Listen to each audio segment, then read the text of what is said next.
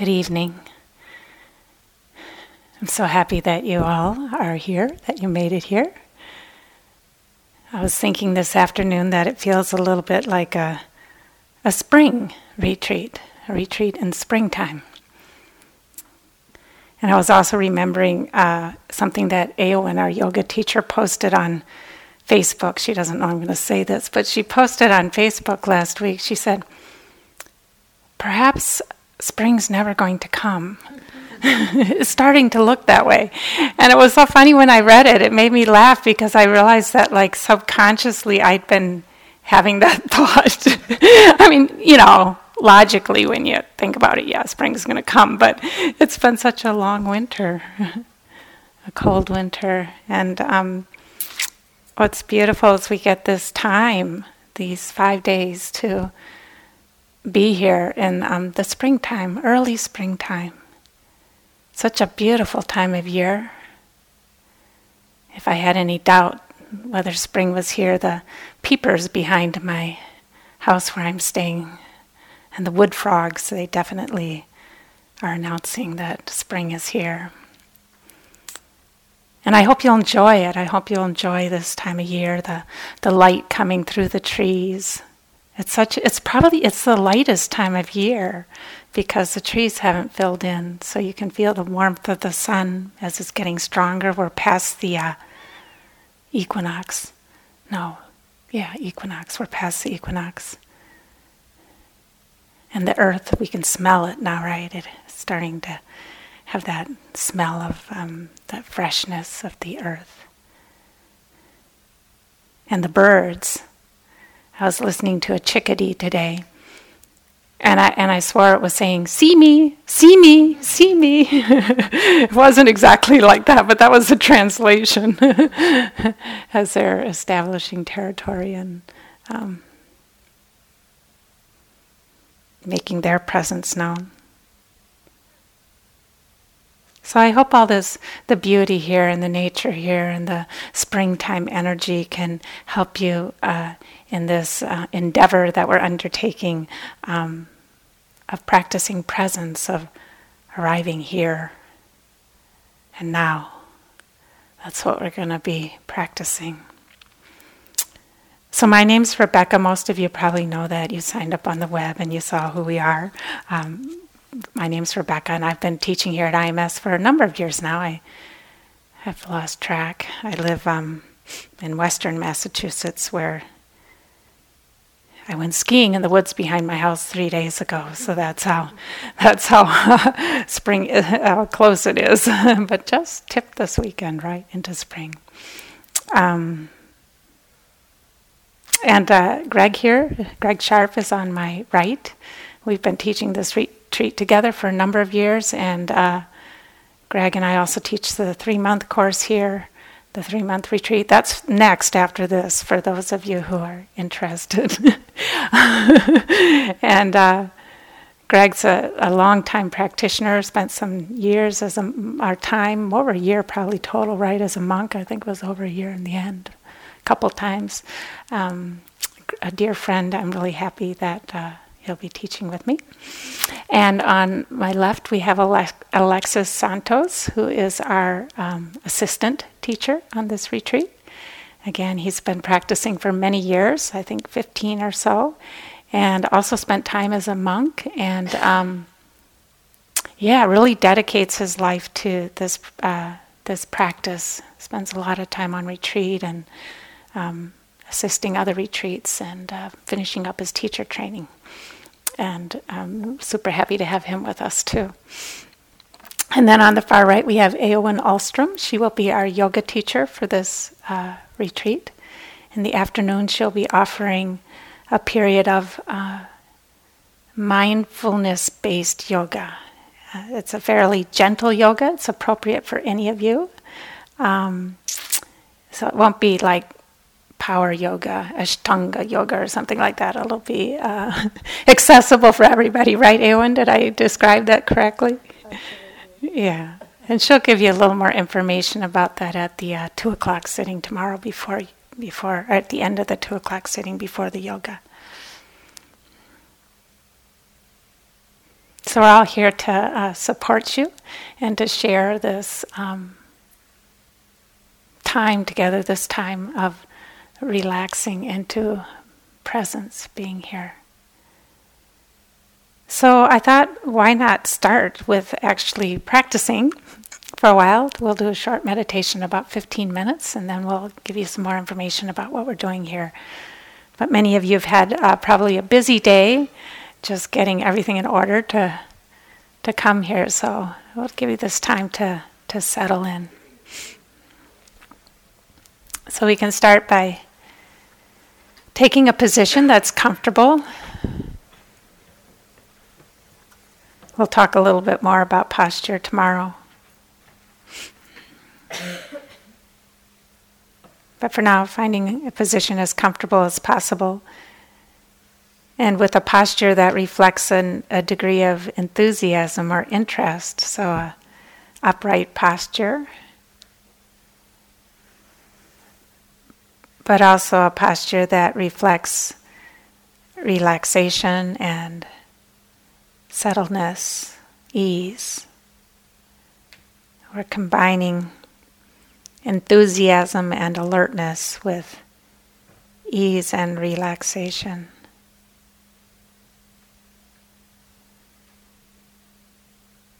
So you might even just start with coming into feeling your body sitting and seeing if you notice any places of excess tension that you want to invite to relax. Maybe the eyes or forehead, you can soften the eyes. Face and jaw.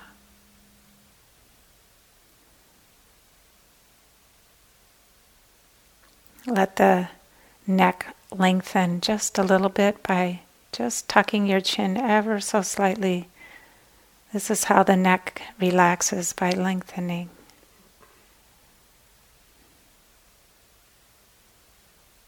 Inviting the shoulders to drop.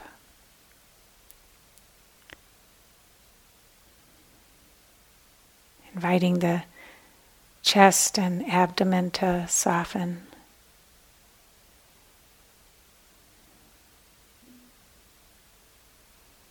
Letting the lower back relax towards the floor.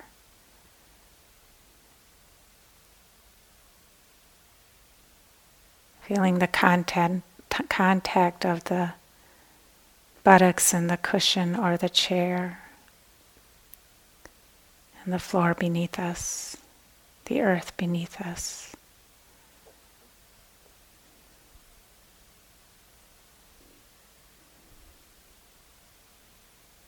Allowing attention to sink within the body, the physical form.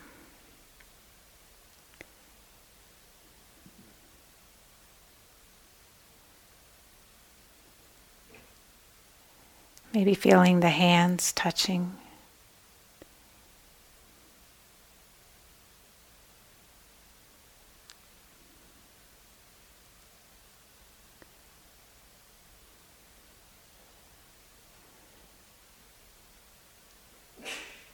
And you'll notice, of course, that the mind will begin to think and tell stories. But also at some point you're going to wake up and know that's happening. And it can be helpful, especially at the beginning, when you wake up out of these stories and fabrications of the mind, to have some way to reconnect with this present moment or present time. And connecting with the body sitting and the hands touching can be one way to do that. Very simple. Feeling the body, feeling the hands.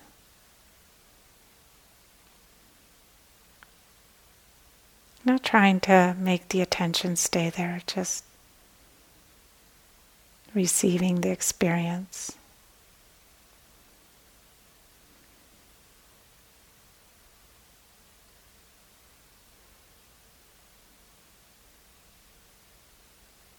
Maybe within the body you'll notice the movement of the breath.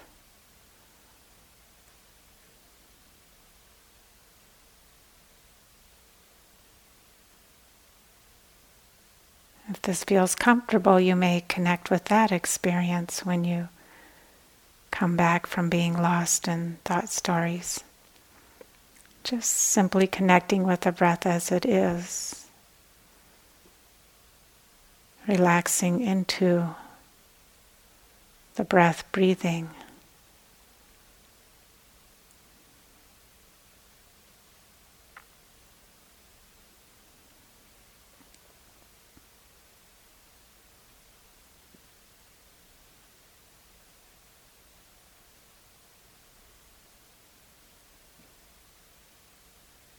Connecting where it's easeful for you.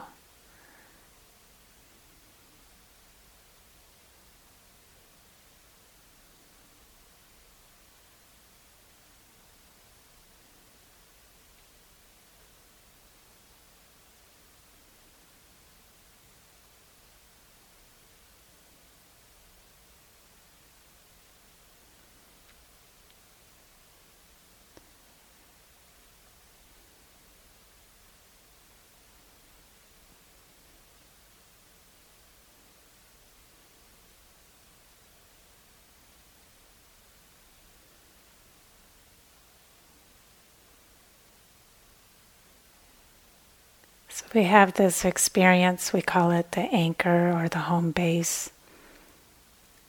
The body sitting, hands touching, or maybe the breath, breathing.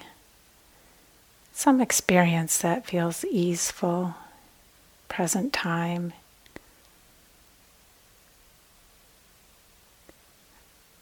But we don't need to hold on to it tightly or deny the rest of our existence. So other experiences might arise. Perhaps we'll hear a sound or think a thought, feel an emotion, perhaps a painful sensation in the body will call our attention. None of this is a problem. It's just life manifesting. So we can know that that's our experience in the moment. And then in order to help us build some steadiness of attention, we can come back to this anchor. Simplicity of the body sitting, hands touching, the breath.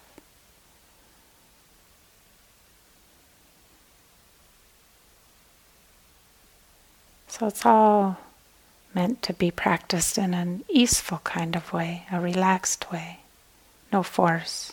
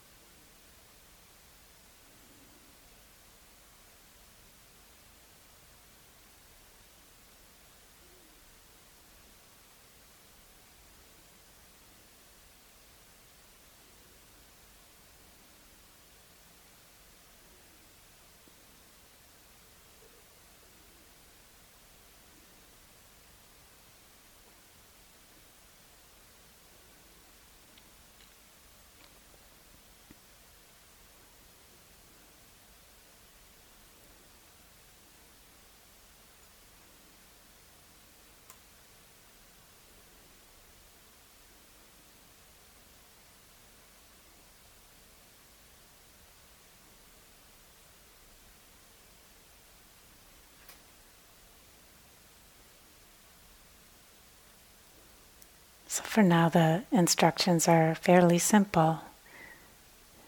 Connect with your anchor experience, which should be an easeful experience. Notice where your attention goes, because it will go somewhere. That's the nature of the mind. And then gently come back to the anchor experience.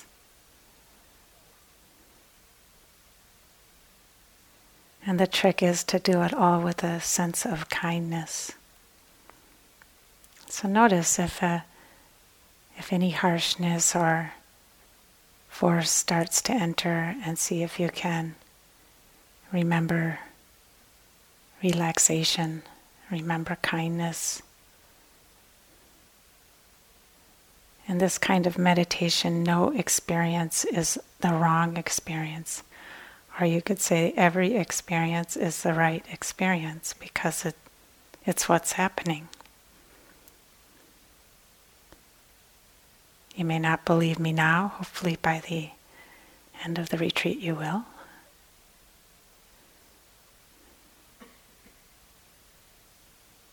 We practice connecting with the truth of the moment, with what's happening in the moment. And the breath or the body's just a tool to help us steady the attention, reconnect with present time awareness.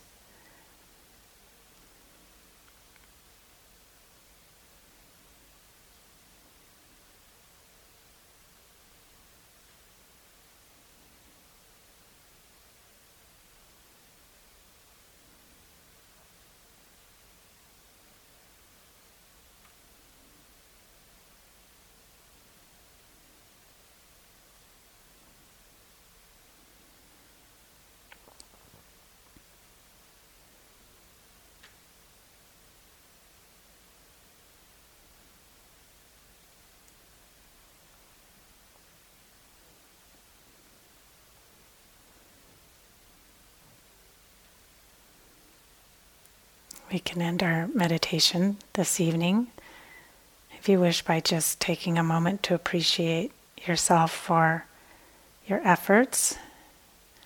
It took a fair amount of effort probably to make it here, and to appreciate that you've chosen to spend 5 days cultivating awareness, mindfulness, kindness. We can appreciate to our community together, each other, because we find that it's easier to meditate when we do it with other folks. We inspire each other, encourage each other.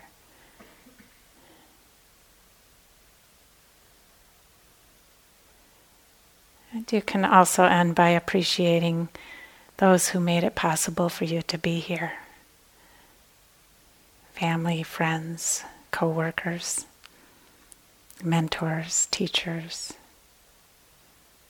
Just a moment of gratitude and thanks to these folks who have supported us or are supporting us now to be here.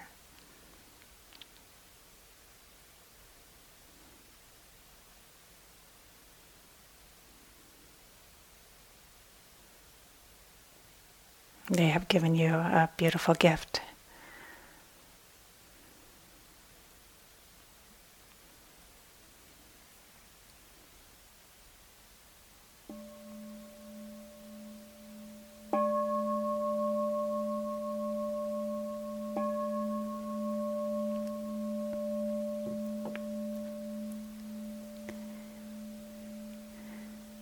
So one of the traditions here is at the end of a sitting that we bow to each other. You don't have to do it if it's uncomfortable to you, but it's just a way of appreciating each other and respecting the important work that we're doing here. It's funny, when I first started practicing here, that didn't happen.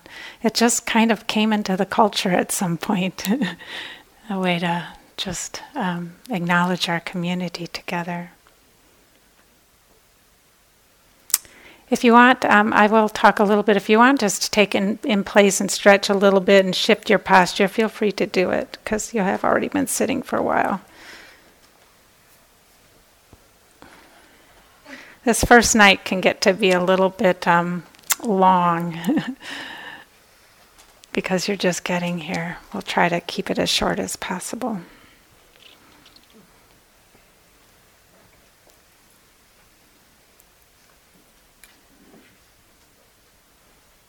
First of all, I want to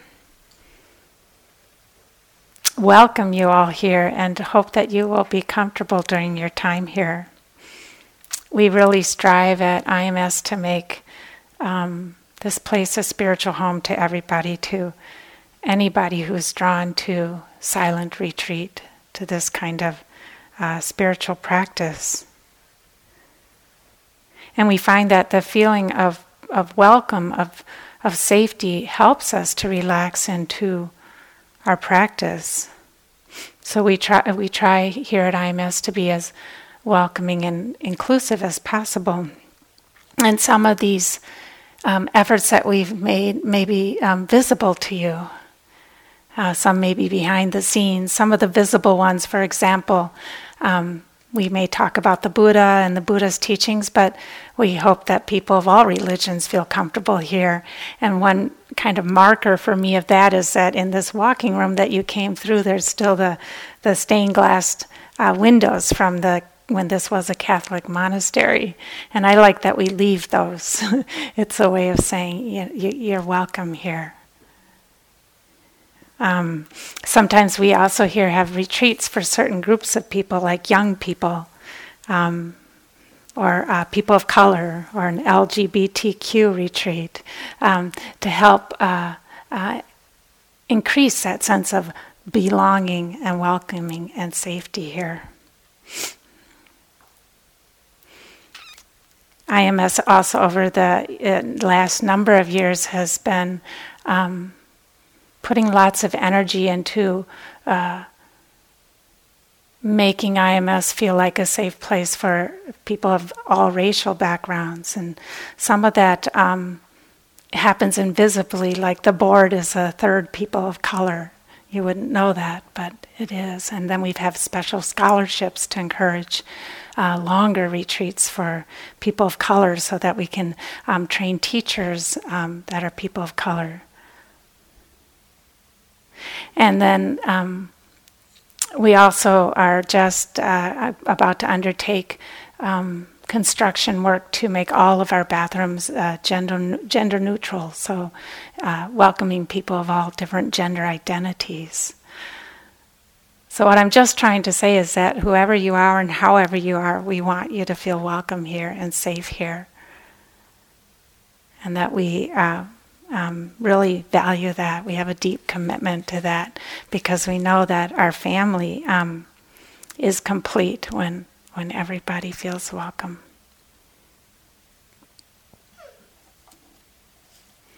I want to talk a little bit more tonight about presence, which is the basis of everything that we do here.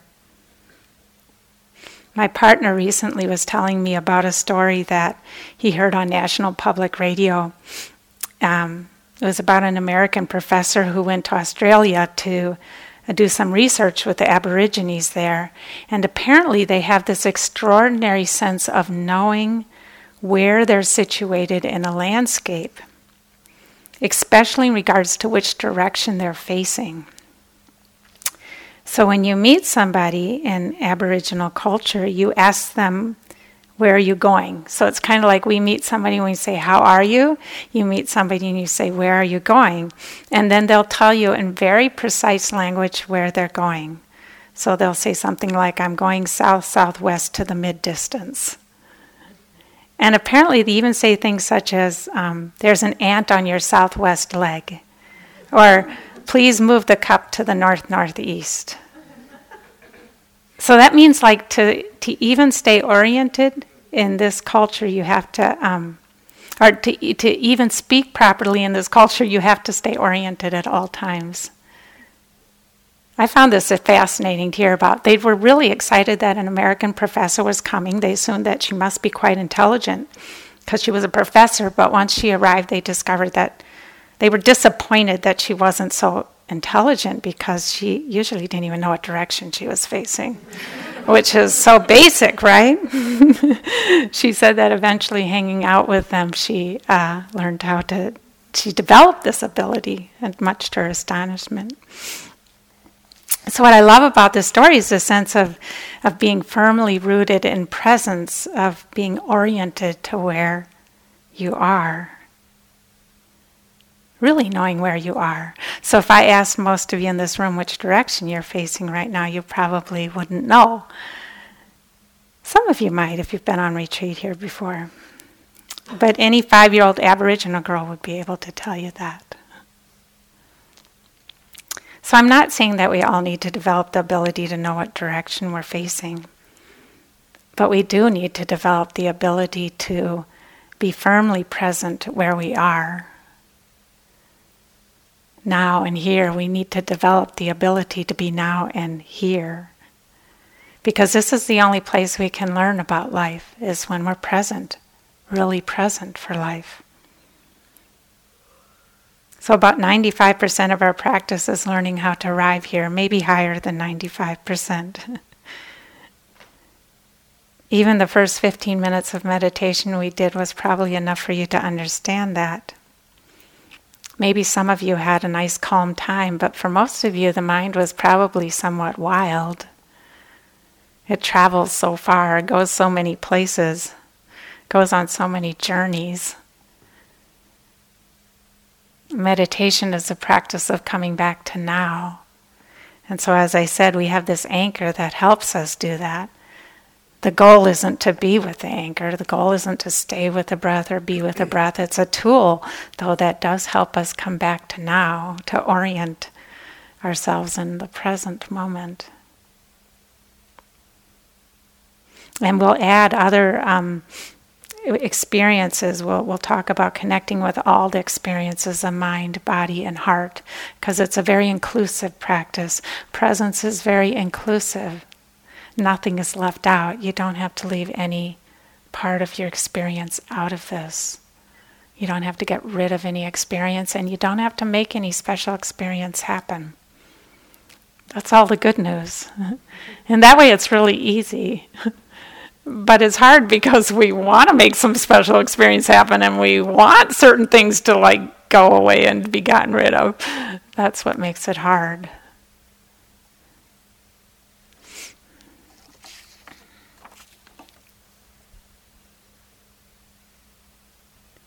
So you could say that presence is a profound willingness to make ourselves available for life as it manifests, whatever that is. So it's about saying yes to whatever your experience is in the moment. It's widening how much of life we are willing to connect with.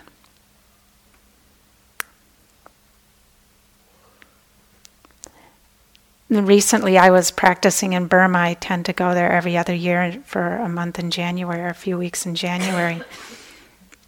And I was really interested in this question, even after over 30 years of practice. I was really interested in this question of what does it really mean to be present? And I would practice like taking a step and like, could I really land wholeheartedly, wholly in that step? It's like after 30 years, it's still intriguing. You could say that this practice of presence, like how can I land fully in one breath? Like the fully part, it's like not wanting to be anywhere else, but just with that breath, or just with that step, or just with that bite of food.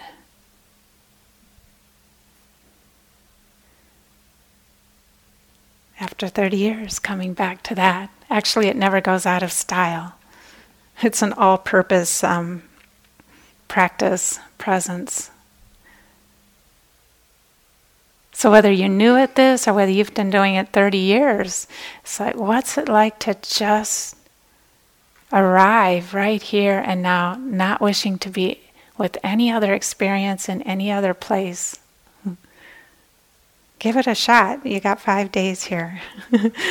And then after that, you have the rest of your life. There's a profound rest in presence, a profound rest in this willingness to be where and what we are. It's a kind of unconditional relaxing into our full humanity, our embodied presence in this world.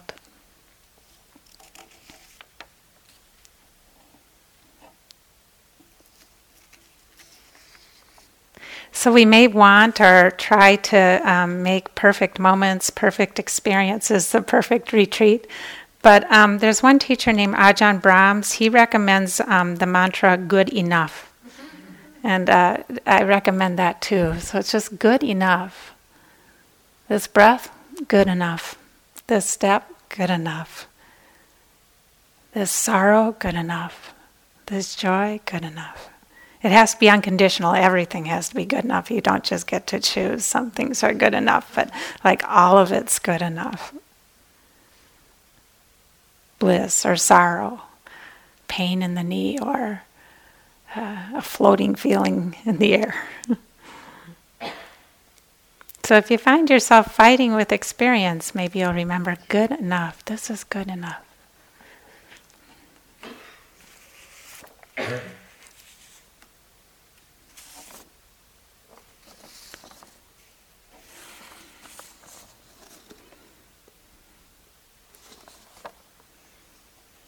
Kindness and metta come into this picture, as I mentioned. Kindness actually makes it possible to settle into presence. So we try to bring this flavor into our mindfulness practice. We'll be practicing metta or loving kindness formally in the afternoons, but we're going to be encouraging you to bring in that sense of turning towards whatever experience arises with a sense of kindness or friendliness or inclusivity, acceptance, all very similar. Love, if that word works for you. Ram Dass says, the path of love doesn't go anywhere. It just brings you more into here, into the present moment, into the reality of who you already are. That's what this flavor of kindness or love or acceptance does. It brings us more fully into now, into the present moment, into who and what we are.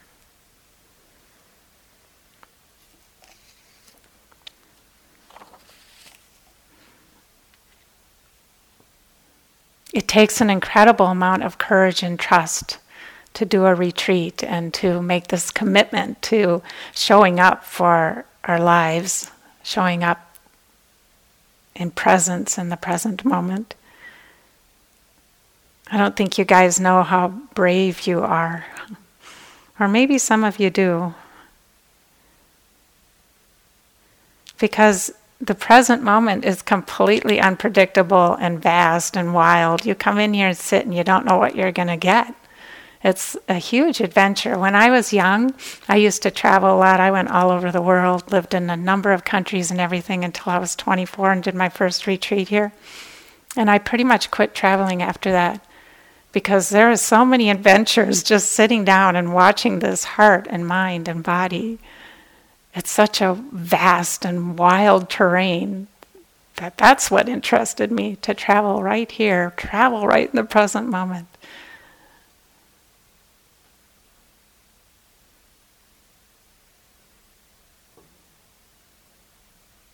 So it takes a lot of courage. You have a lot of courage to have come here and chosen to do this. It also is helpful, this sense of presence is helped by slowing down. So you can come here and you don't have to do that much. We did give you a yogi job, which is part of your retreat, and you have to, eat and take care of your body. But part of the blessing of a retreat is you don't have other things you have to do. People are doing them for you. They're cooking for you. We have a staff serving you. You don't have to check your cell phone, right? I hope you've put it away already. You don't have to do email. You don't have to do any of that stuff. So you can take a chance to kind of savor and the moment and slow down. I just read in a book that there was a brief period during the, I think it was 1840s or 1850s, when it was fashionable for Parisians, folks who live in Paris, Parisians, to take their pet turtles out for a walk, to promenade with their pet turtles. I found this like really, really exciting. Many of us suffer from a kind of hurry sickness, no? I'm sure some of you do. This kind of sense of anxiety and restlessness that comes from too much speediness. The last time I was traveling to a retreat, I went to a gas station and they had this big sign. It said acceleration station. And under it, it had coffee and, fast food and everything. So like acceleration station, that just kind of sums up our culture. Well, this is a deceleration station. You don't have to hurry.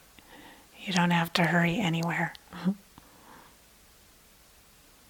A quote I saw recently that I liked, it said, "We don't have to hurry through the now. Now is not something on the way to something else." So you don't have to hurry through the now. And the now is always here for you. So no matter how far you've gone off in your mind into whatever alternative universe you've created, you'll wake up at some moment and now's right here for you. You don't have to go anywhere. It's easy. Just, connecting again with the breath or the body or whatever's happening. So if you find that you're bringing in extra effort, trying too hard, trying to get somewhere, besides for now, that's all we're trying to do is get here and now. But if you find yourself trying to get somewhere, maybe you can remember the pet turtle and take your pet turtle out for a walk. I would imagine the walks were rather slow. Didn't go very far.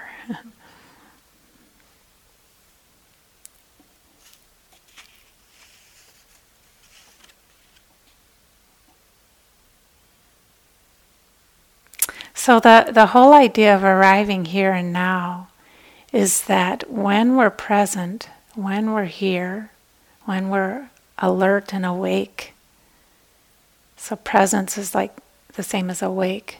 So when we're awake in the presence moment, in the present moment, this gives us an opportunity to learn about life, to learn what leads to happiness, what leads to suffering, to learn how to live in harmony and at peace with this world as it is, with this wild, changing, always changing world. So we come to presence so that we can pay attention and learn. And so you let life teach you. You let your life teach you. You let life, how it manifests moment after moment as you're sitting, teach you. And it doesn't matter what the experience is. You can learn it within. You can learn about life with any experience that shows up. And that's why presence is so important. That's why we spend all this time practicing over and over, coming back to this moment, to presence, to now, to here. It's because in this way we can learn. And in this way we can develop a deeper sense of harmony and peace, peace which the Buddha called the deepest kind of happiness.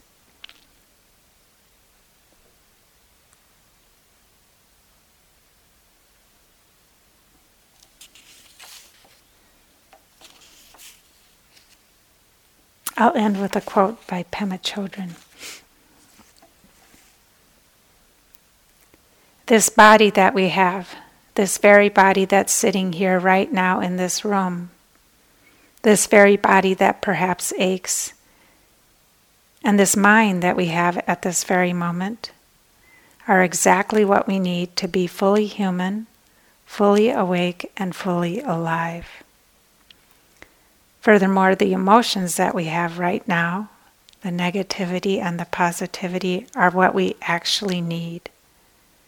It is just as if we looked around to find out what could be the greatest wealth that we could possibly possess in order to lead a decent, good, completely fulfilling, energetic, inspired life, and found it right here.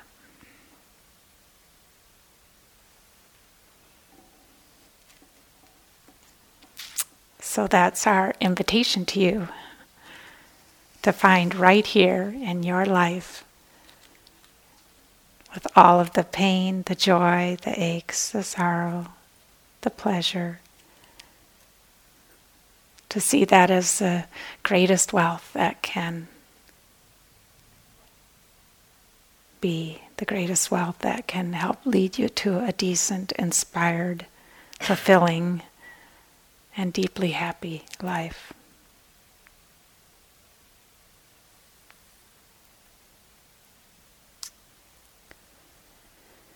So that's all I'm going to say for tonight. Alexis is going to say a few words about getting the most out of this experience. Why don't you do a real bona fide stretch, like you can stand up? We'll probably go on for about a half hour longer. Thank you for listening. To learn how you can support the teachers and Dharma Seed, please visit dharmaseed.org/donate.